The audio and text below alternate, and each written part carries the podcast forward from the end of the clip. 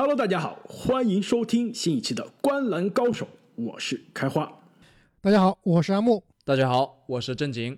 那么最近的 NBA 啊，真的是新闻不断。虽然还在休赛期啊，但是随着转会大门、自由市场，并且 NBA 选秀的到来，那最近呢，各支球队啊也终于开始招兵买马，为下个赛季做出准备了。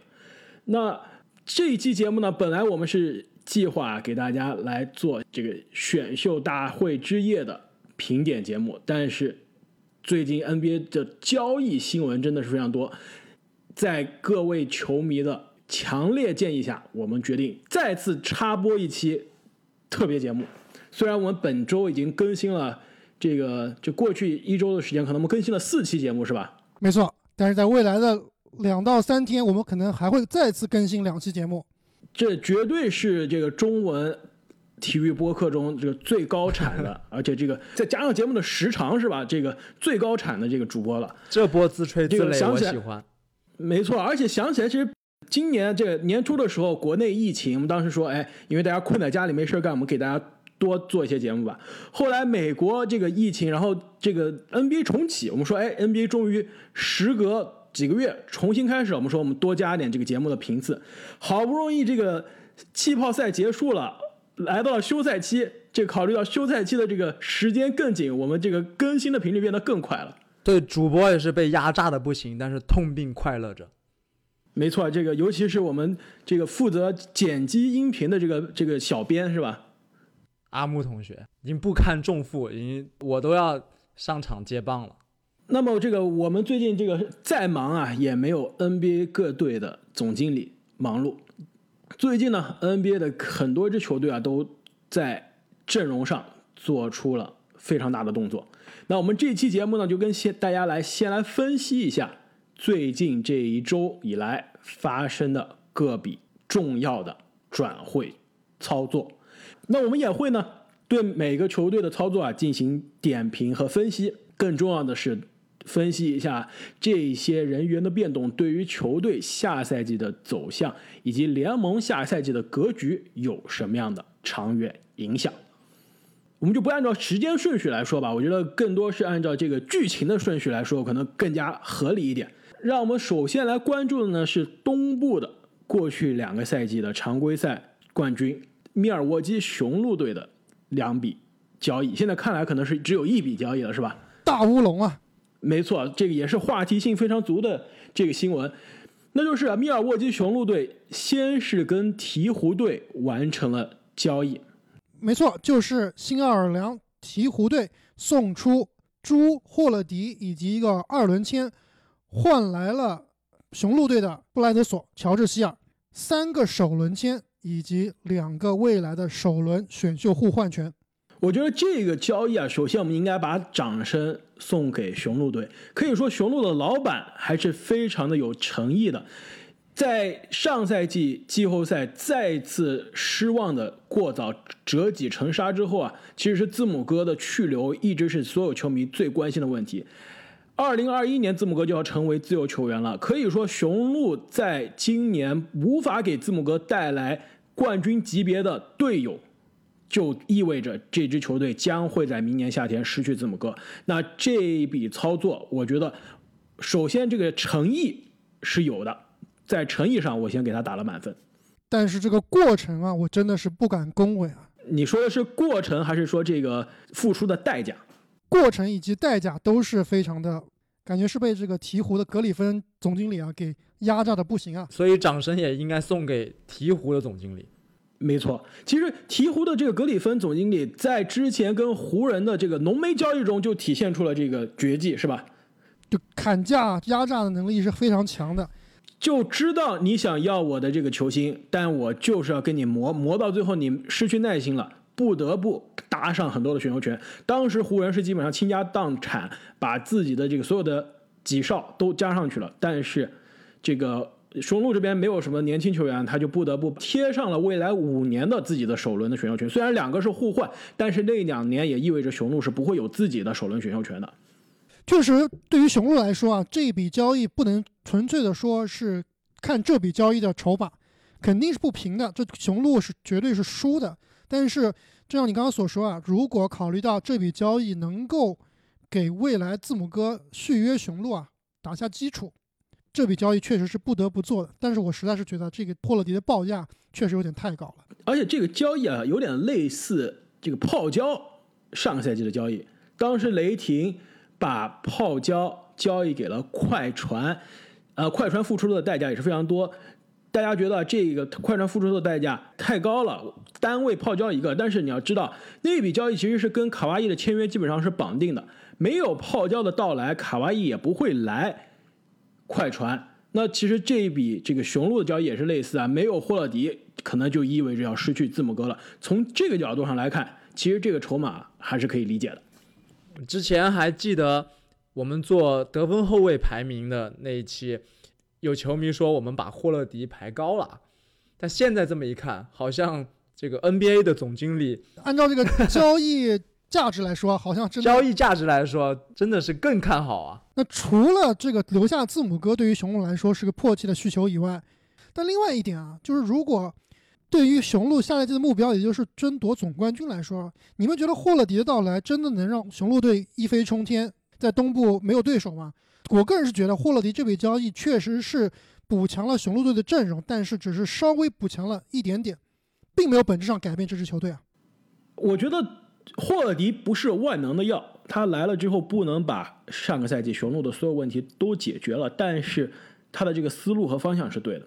第一呢，霍勒迪我们在之前的得分后卫的排名中也说了，他是个防守非常顶尖的外线的防守者。那这是雄鹿这样一支东部的顶尖球队在季后赛非常需要的能力。另外一点呢，就是霍迪啊，他是有一定的个人持球进攻的能力了。这也是上个赛季我们在季后赛中觉得雄鹿最缺乏的，就是字母哥之外，谁可以作为持球的进攻发起者？这一点，霍勒迪的到来可以解决这个问题。我倒是觉得啊，雄鹿的方向好像是走错了。雄鹿队在季后赛过去两年屡屡吃瘪，你们觉得他的问题是因为防守差吗？就我觉得最大的问题啊，不是防守问题，是他们当时的进攻稀烂。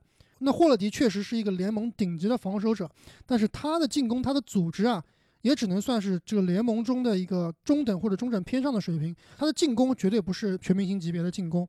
但不得不说啊，这个比布莱德索，尤其是季后赛的布莱德索，那是高了不知道哪里去了。没错，比布莱德索确实是高的不知道哪里去。但是我这里有一个人，我想问一下两位啊，你觉得布罗格登和霍勒迪谁更适合这支雄鹿？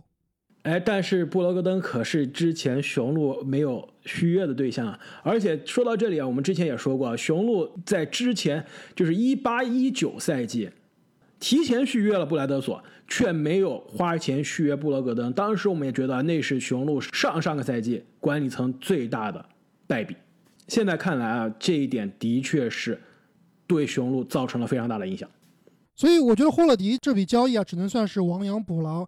我个人觉得布罗格登其实虽然可能综合实力来说不如霍勒迪，但布罗格登这个在进攻端的这个发起，包括他的球队的串联，包括他的投射，是比霍勒迪更适合这支雄鹿的。甚至更加便宜，而且更加年轻。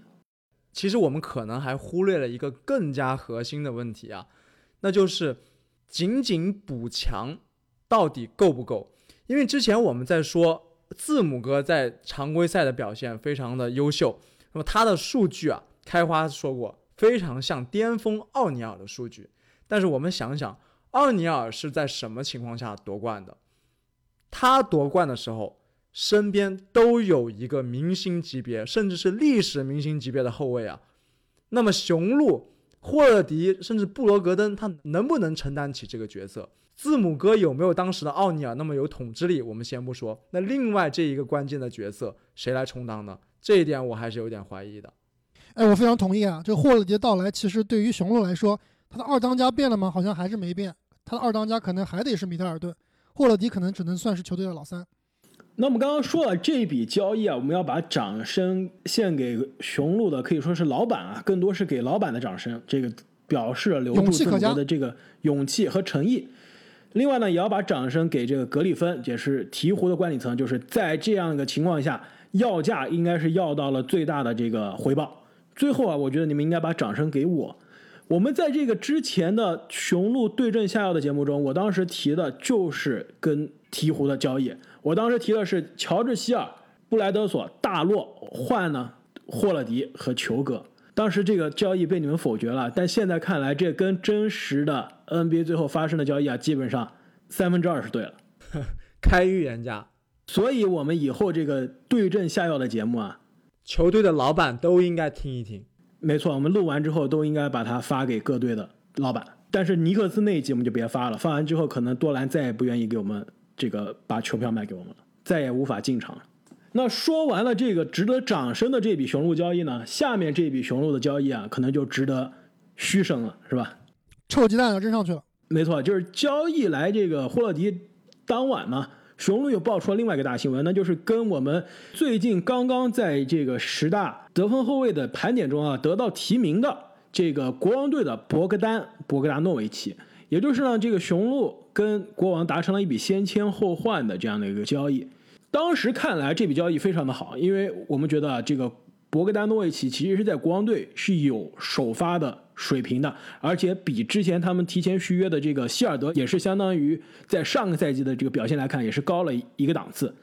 雄鹿在基本上不损失首发主力的情况下，换来博格达诺维奇啊，真的这笔交易，我觉得比霍尔迪那笔交易来说啊，回报是更加合理的。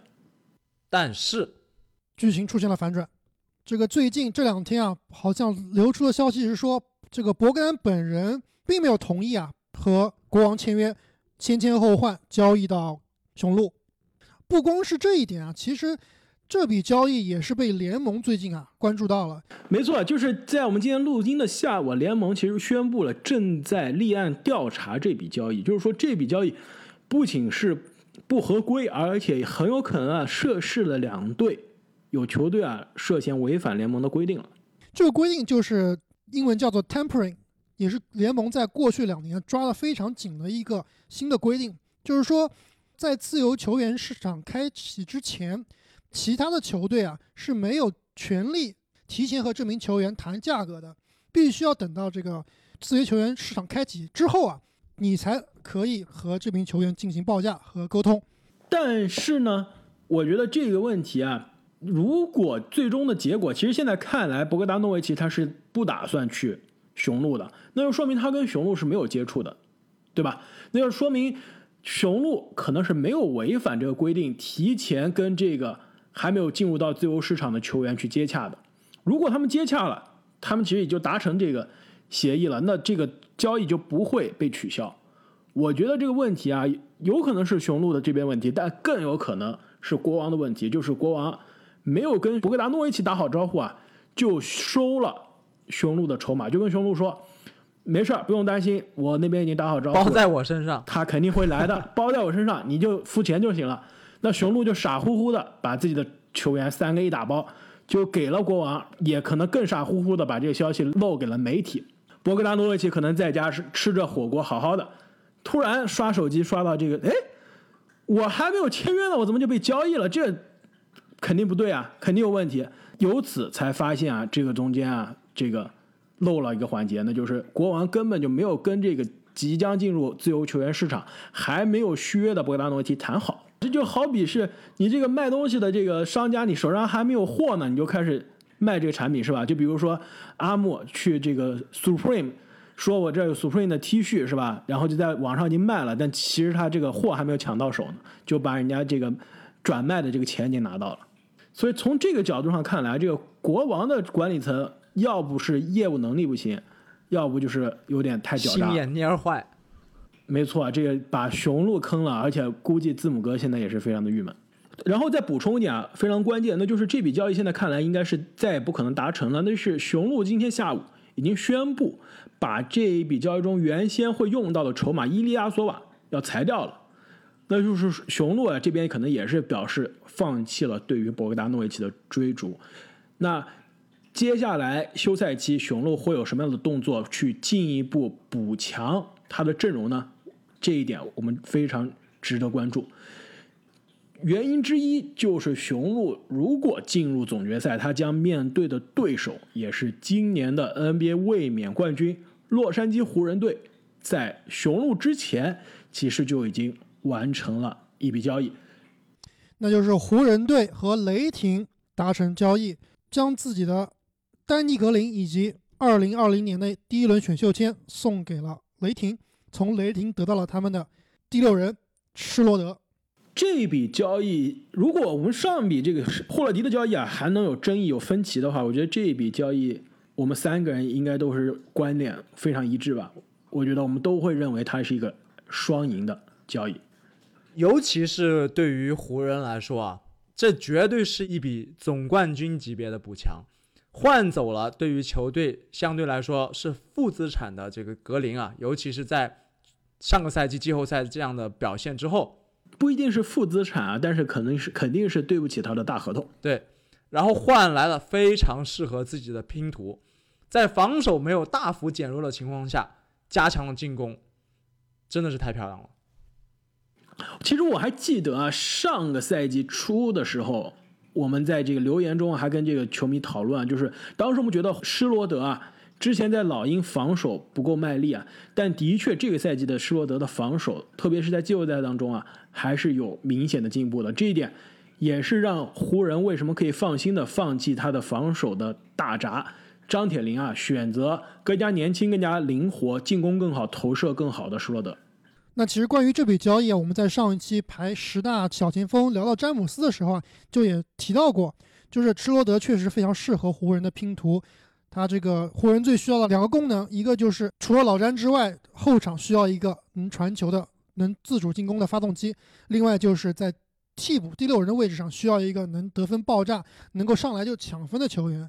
当时我是觉得这个施罗德确实是非常适合湖人，但是我这两天好像又重新想了一想，发现好像施罗德他在季后赛的表现是不是值得大家的信任啊？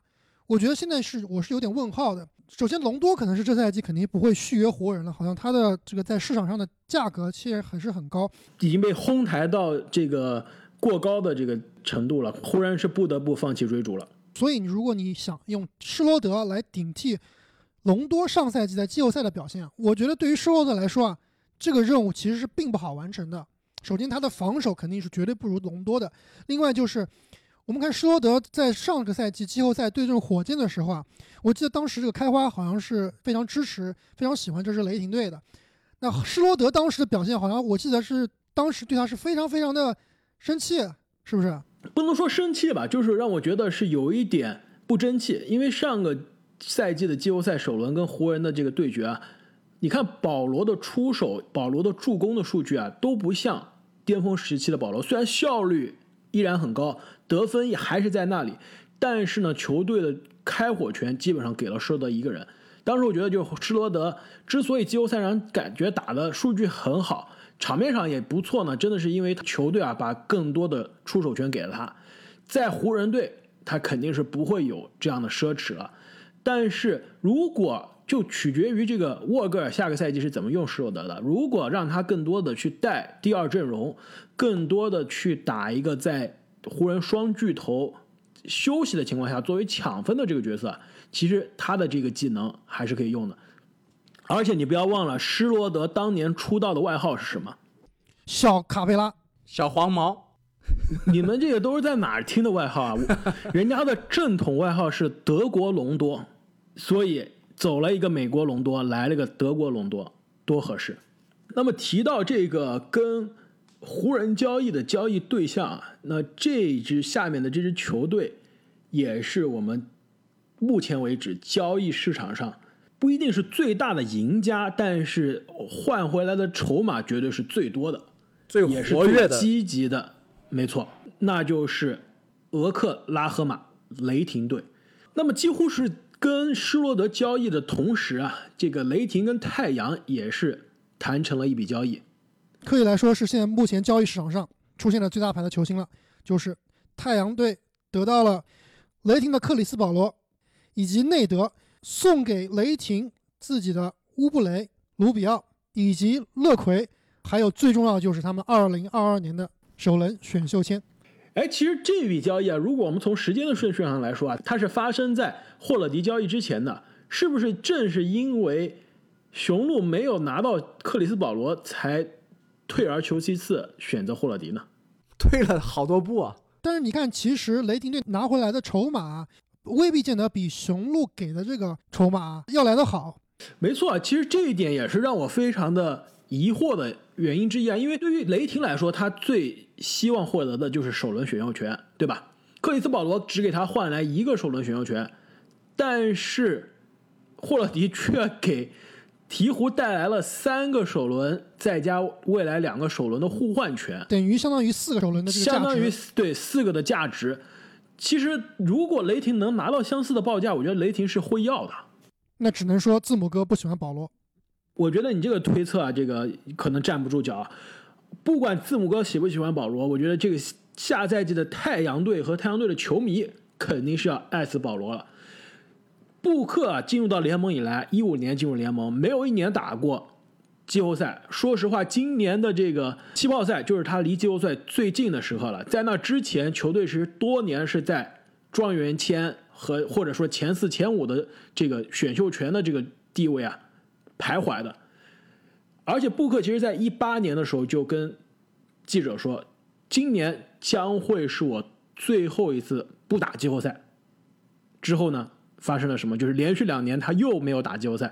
其实布克之前已经传出想要离开太阳的传闻了，原因不是别的，就是因为他觉得球队的阵容太差了。其实跟字母哥遇到的情况也是一样的。那对于太阳的管理层来说，这笔交易也是一个表忠心的、表诚意的机会，换来克里斯保罗。未来球队的账面上，内线有状元艾顿，外线啊有布克。那最后的这个组织的位置有克里斯保罗。其实现在看来，下个赛季太阳在竞争激烈的西部进季后赛的概率啊，一下子就变大了。我觉得有了保罗的太阳啊，应该能打得过你的小牛了。哎，这个阿木，你这个 说的为时过早。我们在接下来的赛季快开始之前会出的球队战绩展望的节目中，我们再来辩论。虽然说保罗到太阳这笔交易啊，非常的华丽，但是其实我感觉这华丽当当中隐藏了一些尴尬。你想啊，在西部，太阳距离这个总冠军的差距至少是三档，那么保罗来了之后，他们的实力可能稳稳的提升一档到两档，但是距离总冠军还是有不小的差距，而且保罗跟这整支队伍的时间线也不太对。很有可能就是打入季后赛，也就止步一轮或者二轮，最后呢，保罗还是巅峰无冠，太阳再往后几年也不会有好的选秀权的机会，会不会只是一种明面上的这个热闹，但最后其实一无所得呢？这点我非常同意郑宁刚刚所说的。其实我在这里，如果要我评级的话，我对于太阳的评级也不会很高，就是因为其实理性的来看，这笔交易对于太阳来说。到底意味着什么呢？除了能让太阳的球迷稍微开心一下，除了可能会让这个想走的布克啊心能够再回来太阳一点，但对于这支球队来说，保罗的到来并不能完全解决他们的问题，很有可能确实能冲一冲季后赛，但是基本上也就是一轮游的水平了。毕竟这支球队还年轻，要真正等到艾顿能完全发挥自己的天赋，可能还需要两三年以后。那从太阳交易来的卢比奥呢？基本上他的这个行李还没来得及收拾，还没有来得及跟太阳的球迷告别啊，他又要跟雷霆的球迷告别了。还好他去的下一支球队啊，是他之前住过很久的地方，说不定他当时在这个明尼苏达的房子还没卖呢。没错，那就是雷霆在得到卢比奥两天之后呢，立刻转手在选秀大会之夜当晚。就把卢比奥交易回了卢比奥梦开始的地方，也就是明尼苏达森林狼队。其实这个可能到我们后面那期讲选秀的节目中啊，肯定会提到森林狼队。其实，在选秀大会当晚做的一系列的操作都是非常的迷。就比如说啊，在球队已经有一个之前进过全明星级别的拉塞尔这样一个控球后卫的情况下，又选了爱德华兹这样一个。需要球权的后卫，又在当晚交易来了卢比奥，这真的是让人有点看不懂了。没错，我觉得这笔交易确实很迷，除了可能是让这个森林狼的球迷啊高兴一下以外，他们这个原来的金童又回来了。那对于这支球队来说，卢比奥在球队的位置到底是什么呢？拉塞尔肯定是铁打的主力控球后卫，那卢比奥打替补是不是有点太浪费卢比奥的这个能力了呢？那如果卢比奥打首发，拉塞尔就是打得分后卫，那新选的爱德华兹让他打替补吗？那也不太符合一个状元的一个成长过程。没错，而且让他打三号位也感觉稍微身材上啊差了一些。那这笔交易呢，也是让选秀大会当晚的美国媒体啊非常的不理解。可能唯一的可能性啊，就是雷霆呢在这笔交易中啊还送出了另外两个当晚的，就是二十五和二十八号的选秀权。可能啊，森林狼作为一支相对比较年轻的球队啊，心想我吃下了卢比奥的大合同，但是我还有两张彩票可以刮，这一点可能不亏。总之，这笔交易真的还是比较迷。我的感觉，如果不是狼管的这个出了什么问题，那可能他们接下来还会有交易的，不然这三个人真的非常难安排。那从这个太阳的交易中获得了卢比奥，被雷霆两天之后倒手转卖。三天之后呢，同样的交易中呢，另外收到的一个筹码，也就是乌布雷，也被雷霆立刻倒手转卖了。那就是刚刚在我们录音的同时啊，这个沃神又发出推特，刚刚遭受致命打击的金州勇士，由于他们的全明星后卫克雷·汤普森不幸在昨天的训练比赛中啊跟腱受伤，今天的这个核磁共振显示啊，他很不幸跟腱撕裂，本赛季报销。在这个非常患难的关头啊，勇士队利用他们的这个由于克雷受伤的交易特例。用他们的明年的一轮选秀签换来了刚被交易到雷霆的乌布雷，那这笔交易其实对勇士队来说啊，真的是雪中送炭啊！我觉得这笔交易肯定是勇士计划之外的交易。如果没有克雷的受伤啊，勇士首先不会有这个薪金空间，同时呢，应该也不会有交易乌布雷的这个动力。首先，我们先不谈这笔交易本身啊，我觉得对于勇士来说，真的是过去的这一年。多一年半的时间，真的是可以说是打击不断。首先呢，在一九年的季后赛中，杜兰特受了伤，在总决赛中，杜兰特再次受伤，接着呢是克雷的十字韧带受伤，再接下来就是杜兰特的离开，库里的手部骨折，库里手掌骨折刚要归来，联盟就开始停摆了。那停摆的过程中造成了什么呢？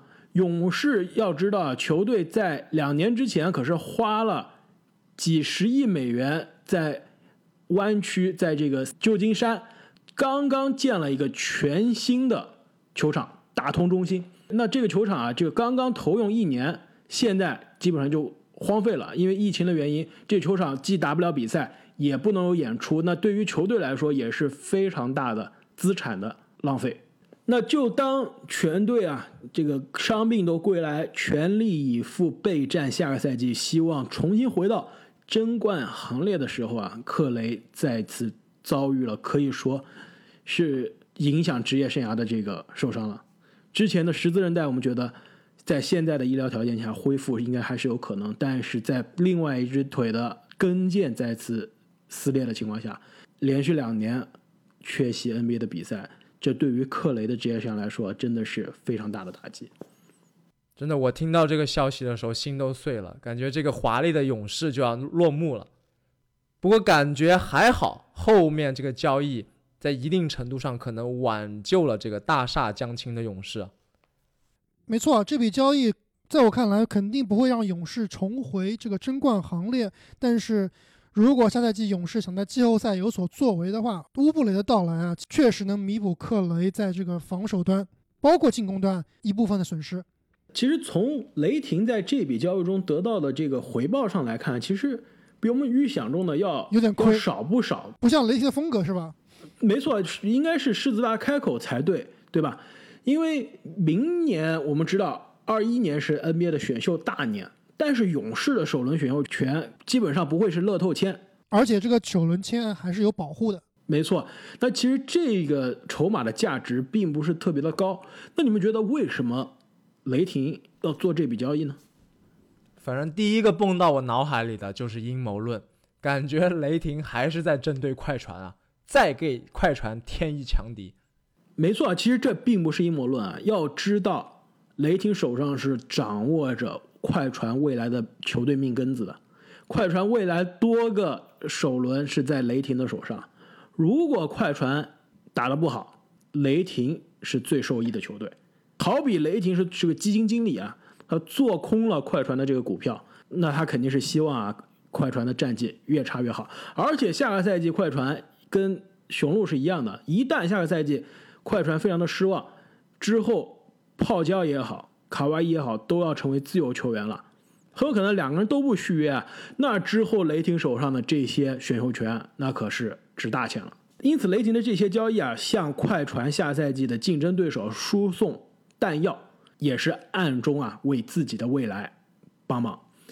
那除了跟西部的豪强交易呢，雷霆还有一笔交易啊，那就是跟东部的下赛季也是有不一定是争冠的希望，也是至少有进入东部决赛这个期待的球队，那就是费城七六人队进行了交易。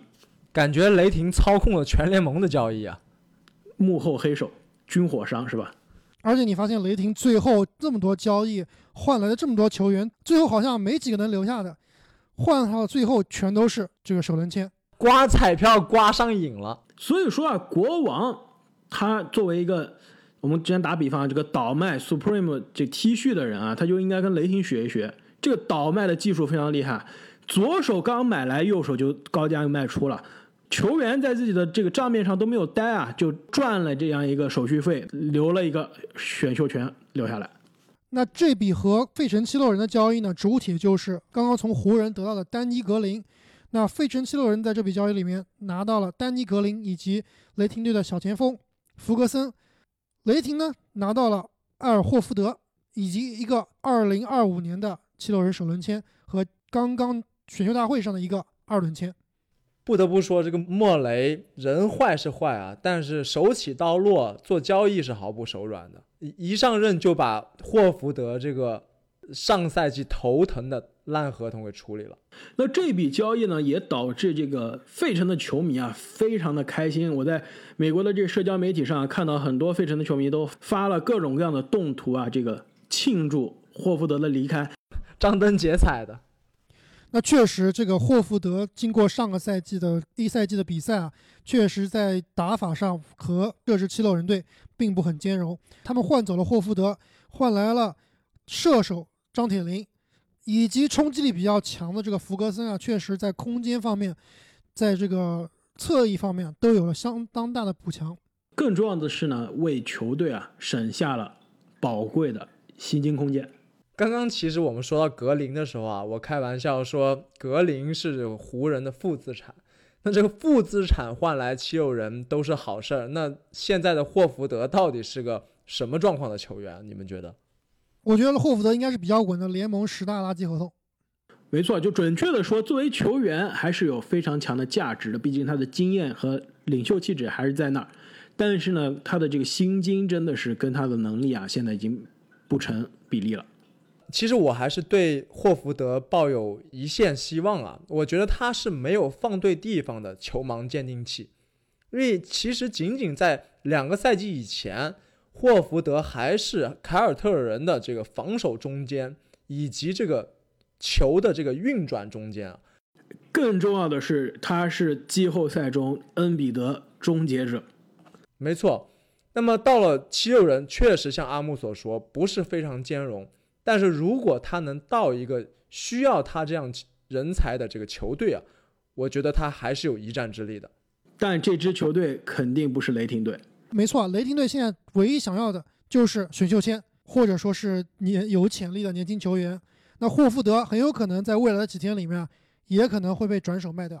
转手卖掉可能性非常的小啊，就基本上没有球队是吃得下霍福德的这个大合同的。雷霆能做的基本上要不是把霍福德留在账面上，毕竟这个雷霆是耗得起啊。另外就是有可能去买断了，但是这么大的合同想买断，成本是非常高的。其实更关键的，我认为是对七六人啊，就七六人做了这笔交易之后，绝对不是一个结尾啊，很可能仅仅是个开头。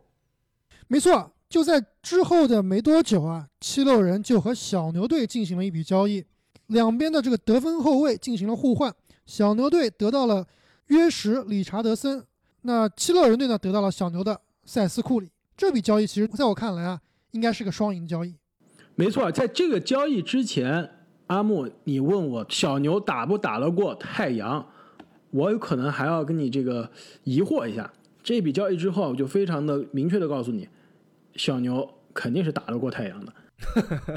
因为你找到人防布克了是吗？这是非常关键的一点啊！理查德森虽然上个赛季在七六人打的让人觉得非常的平庸，但是他是典型的东契奇身边最需要的人才，能打多个位置，能从一号位防到三号位，尤其是相对比较灵活、比较矮小的三号位啊，他非常的在行。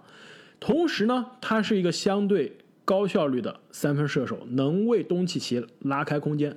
最重要的是，他在之前热火也好，在上赛季的七六人也好，都扮演过二号的这个控球手的这样一个角色。那在东契奇下场或者说东契奇需要休息的时候啊，他可以为球队分担更多组织的责任。那这样一个球员。只拿着一千一百万的合同，在当今的 NBA 的物价下，真的是非常的超值了。他这个物价真的非常超值啊！你们还记不记得我们在这个八千万梦幻选秀里面曾经提到过，他的这个合同是目前联盟里面数一数二的高性价比合同了哎，那你想一下，当时我的球队的老大选的是东契奇，我球队上是不是也选了乐师、理查德森？哈哈，因此这个可以见得，我一直是非常看好这两个球员的搭配。没错，其实小牛队在上个赛季联盟攻击效率第一名，其实他们缺的不是像库里这样的爆发的射手，而是缺少一个防守更好、能打多个位置的这个摇摆型的一个后卫。那对于七六人来说呢，他们缺的不是防守，他们缺的是投射。塞斯库里的到来，其实对于这支球队拉开空间。特别是在西蒙斯没有投射的情况下，库里的稳定三分球啊，确实能让这支球队啊，说不定在季后赛能走得更远。没错，我们之前说过，塞斯库里虽然这个三分球出手的数量、命中的数量以及难度呢，跟他哥哥是没有办法比的，但是三分球职业生涯三分球的命中率啊，可是比他哥还要高的。对，是两个库里中更准的那个库里，最准的库里就是他们爹。你们还记不记得当年七六人队有另外一位超强的射手，那就是 J.J. 雷迪克。其实跟现在这库里啊，可能在队内的地位啊非常像。当年有雷迪克的时候，他和西蒙斯可是有非常多的手递手的战术，来打出这个连续的三分战术。所以库里的到来可以极大的丰富七六人的外线战术。此外呢，其实很多七六人的球迷啊也觉得这并不是个结束。这只是一个开始啊！这个很多七六人球迷是坚信，他们是可以在这笔交易之后换来更重磅的筹码。有人觉得啊，这个重磅的筹码是公牛队的登后卫扎克拉文，但是我觉得更有可能的是来自火箭队的一名后卫，就是他的儿子奥斯汀里弗斯。用人为亲，这可不仅仅是说说。你刚刚那么说，我以为你说的是火箭的大胡子后卫呢。但是你这么一说，这个奥斯汀啊，非常的又更加合理了，是吧？之前里弗斯在快船执教的时候啊，是非常有争议的，把自己的儿子换到了队上。而且现在这个女婿塞斯库里已经在球队了，儿子一来以后，这个逢年过节啊，大家串门其实更方便了，是不是？一家人就要整整齐齐的。这看来用人为亲啊，不仅是这个美国特朗普总统的这个惯例啊，里弗斯啊也是在 NBA 赛场上有这个习惯。那么讲完了东部的七六人队呢，东部另外一支下赛季啊有希望争夺总决赛门票的球队就是布鲁克林篮网队了。那么篮网队呢，在这一周的交易市场上啊，虽然不是特别的活跃，但也没闲着做了。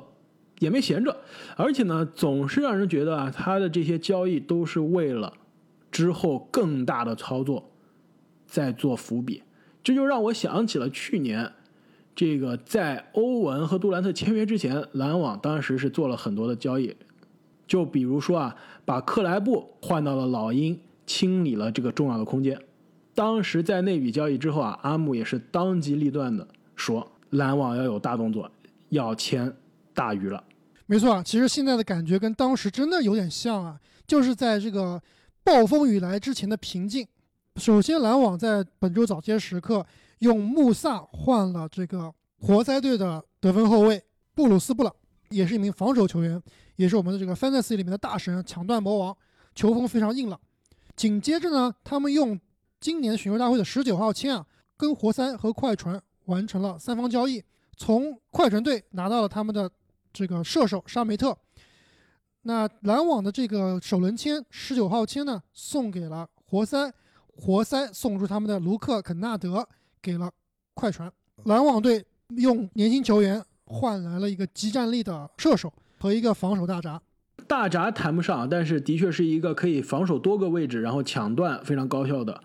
布鲁斯·布朗，篮网现在的后卫有点多啊，我感觉真的像阿姆所说，还会有后续的大动作的。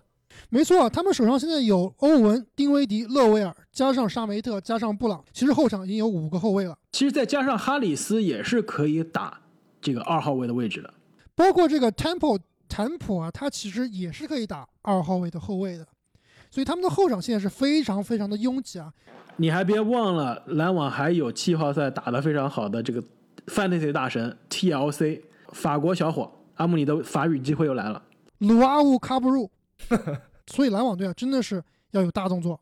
那么这个大动作呢，其实也是可能大家听了最多，也是这个休赛期如果能发生是最重磅的一笔交易了，那就是和篮网不断传出绯闻，并且在现在的球队啊已经明确表示过不下去的詹姆斯哈登。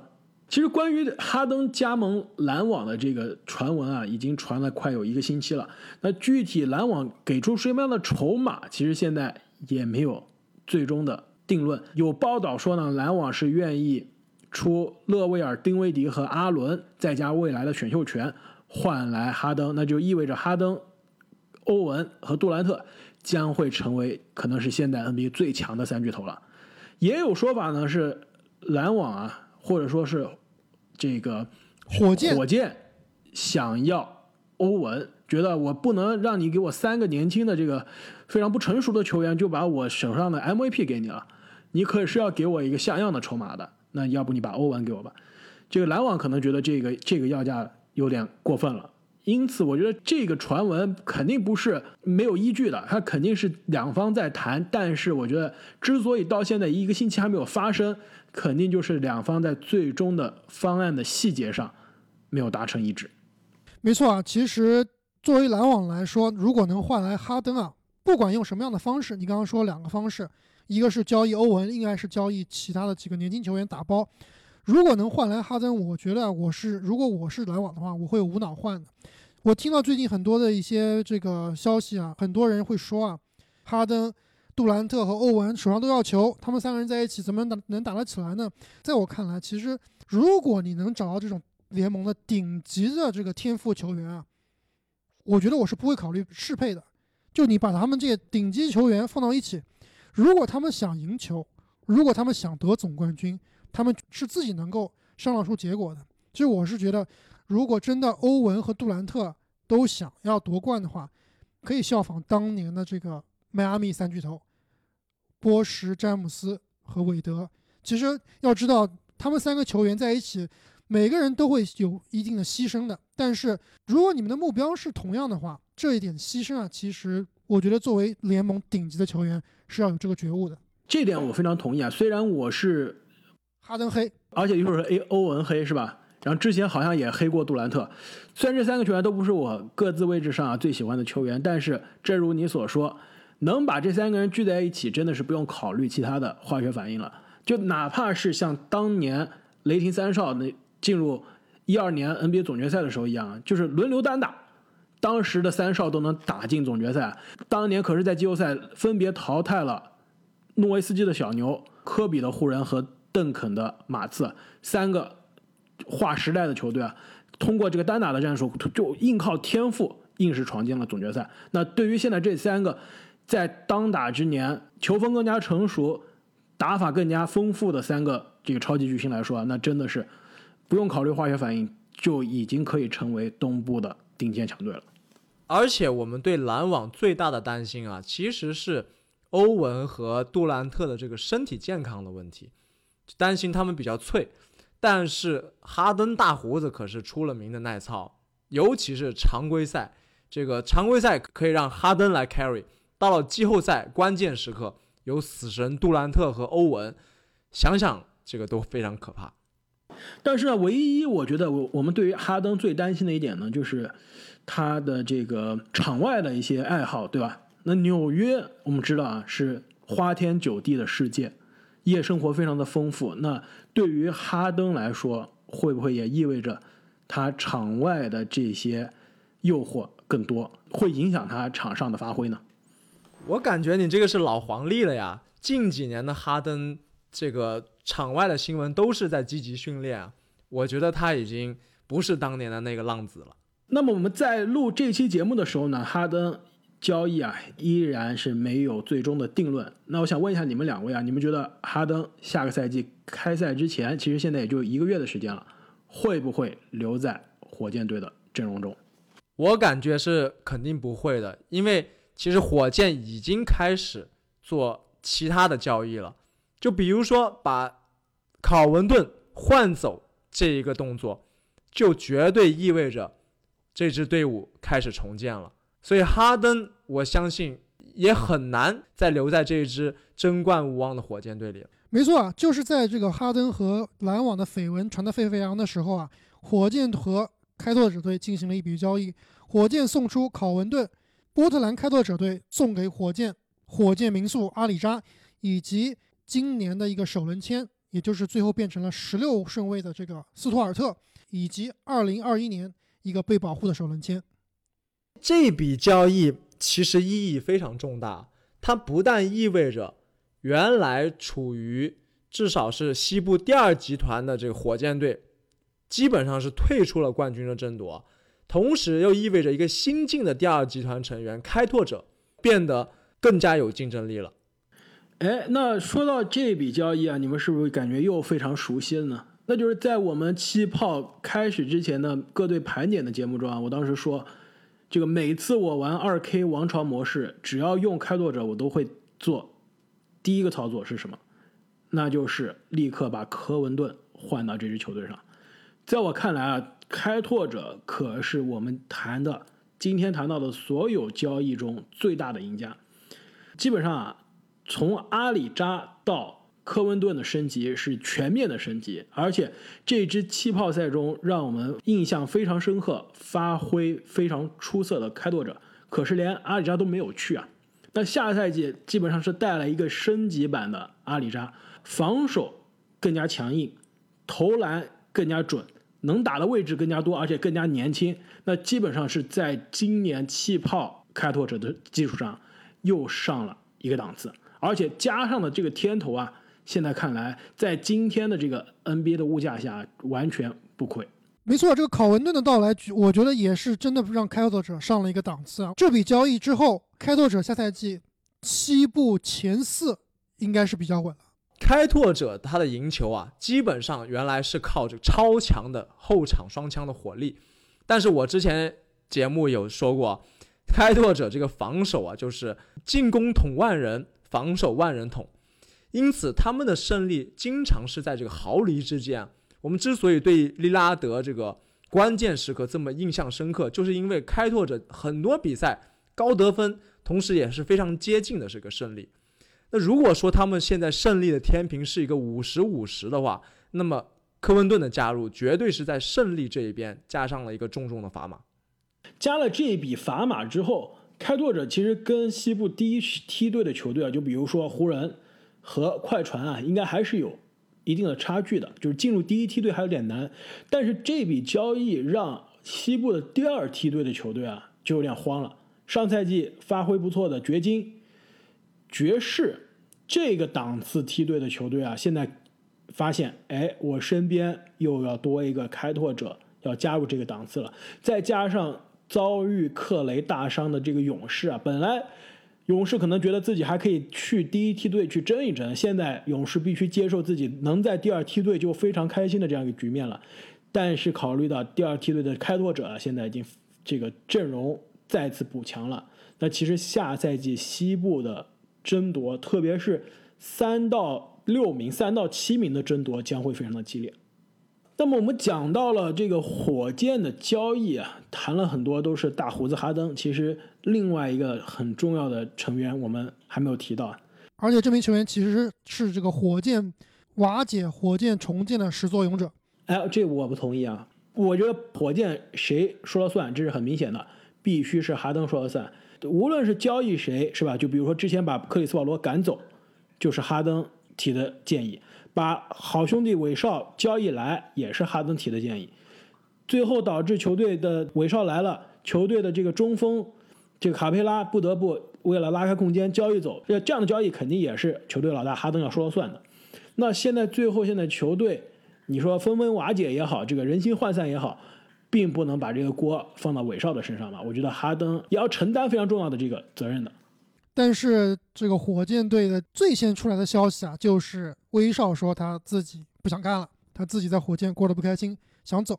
那你照你这么一说，难道威少是帮哈登这个挡枪，牺牲自己来当坏人吗？感觉好像是威少先不想干，所以哈登才不想干的呀。但不管怎么说啊，我觉得在这个一个抠门老板加一个奇葩总经理离职了之后，整个火箭啊。特别是说刚刚说到的，从这个威少的新闻开始，一连串的队内不和谐的这些言论和也好，新闻也好，一出来，确实感觉这支球队真的是到了一个不得不重建的时刻了。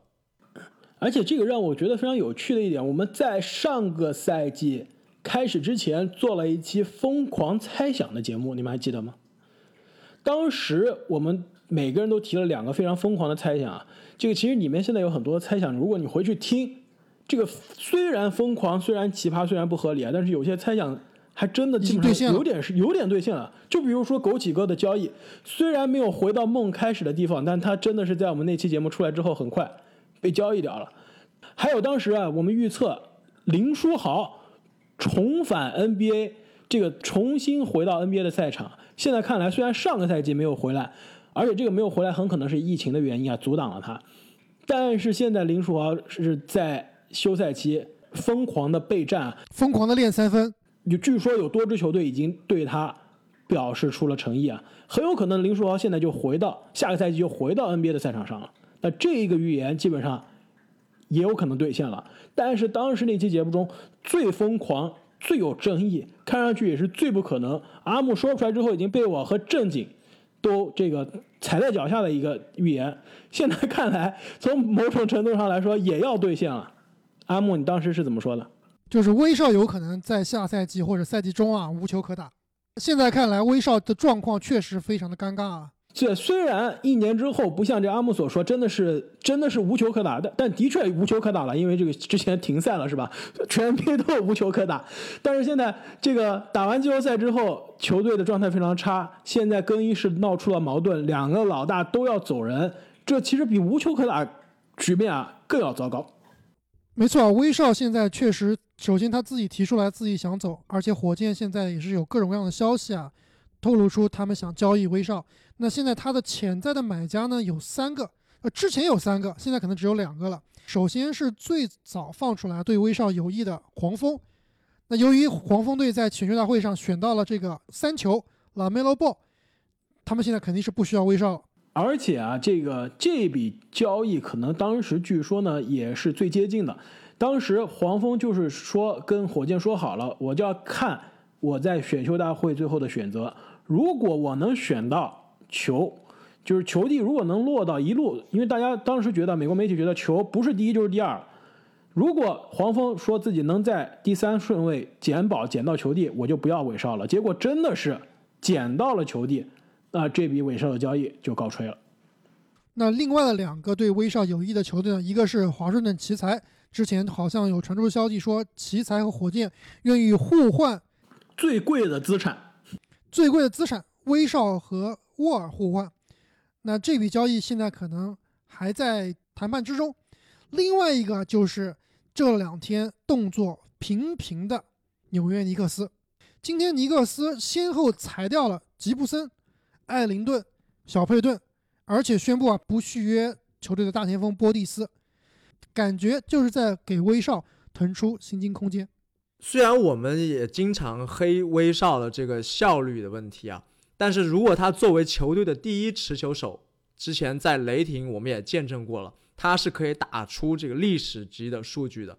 那如果他到了纽约尼克斯，在这个大球室能够围绕着他进行建队，让他尽情的发挥的话，我想我们做这个十大空位的排名啊，没有把威少排进前十。肯定是要被打脸了。如果威少来到尼克斯，他的数据绝对会非常好看。但是我感觉，就算威少来了尼克斯啊，尼克斯可能还是在下赛季无法走出泥沼，可能还是东部比较靠后的球队。没错，这个最主要的问题啊，不是威少，还是尼克斯的老板。等下期节目啊，我们聊到选秀大会的时候啊，我们就来盘点一下尼克斯在选秀大会的一系列迷之操作。那另外很有趣啊，如果这个威少来到尼克斯，大胡子呢来到篮网，一河之隔，布鲁克林这边有大哥杜兰特，三哥哈登，打着总决赛级别的篮球。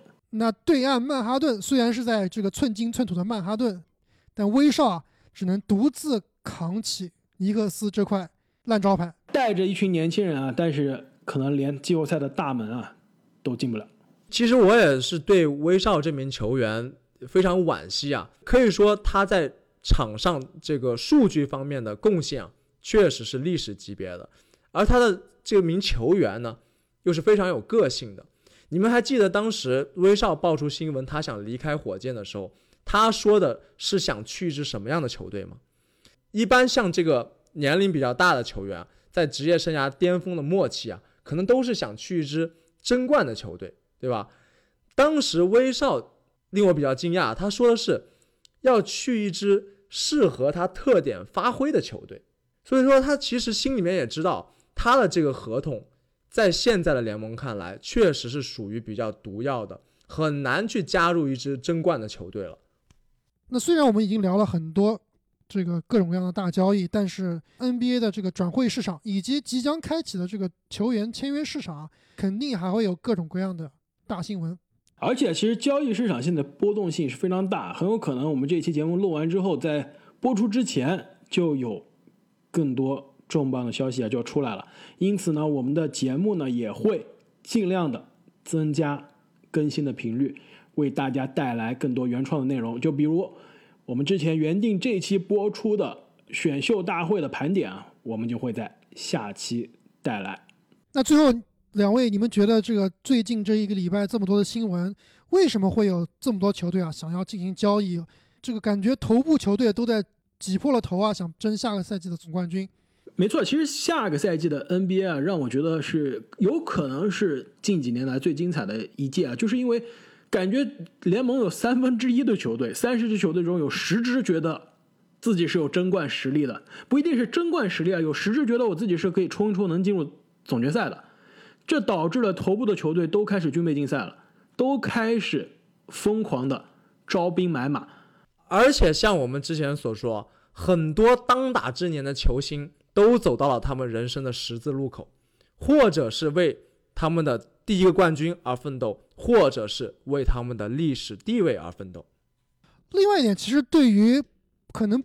目标不是在争冠，而是在想进入季后赛的球队啊，也是动作频频，可能也是跟下赛季这个联盟啊会继续沿用，在气泡里面打得非常大家非常受欢迎的这个外卡赛，就是联盟东西部的第七、第八名啊，不是靠最后的第七、第八名的这个成绩决定，而是七到十名的四支球队会进行外卡赛。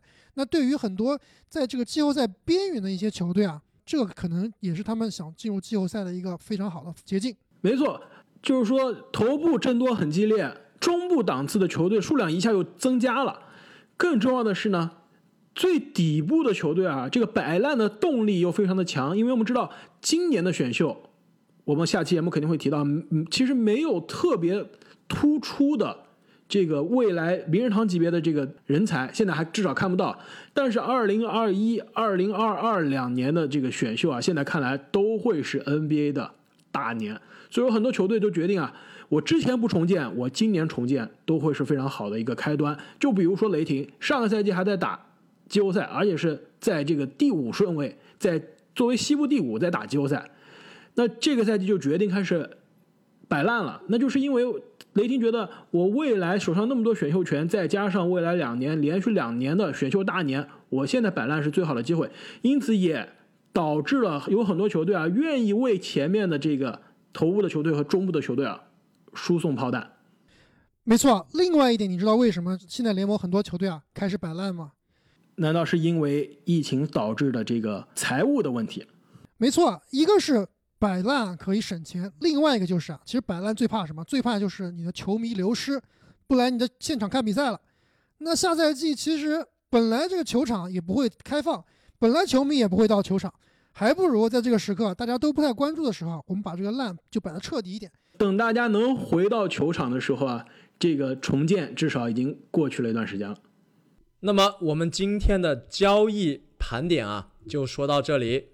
如果球迷朋友们有什么新奇的交易想法，想跟我们讨论的，也欢迎在评论区留言，或者在微博上和我们互动。那也希望呢，大家把我们的节目、把我们的频道分享给更多身边的球迷朋友们。其实，在过去一年半的时间，我们的这个。球迷的群体发展壮大的非常的快，而且啊，大家也经常在我们节目下面啊有非常激烈的讨论。我们也希望有更多的球迷可以加入到我们讨论的行列。那么再次感谢大家对我们节目的支持，我们下期再见，再见，再见。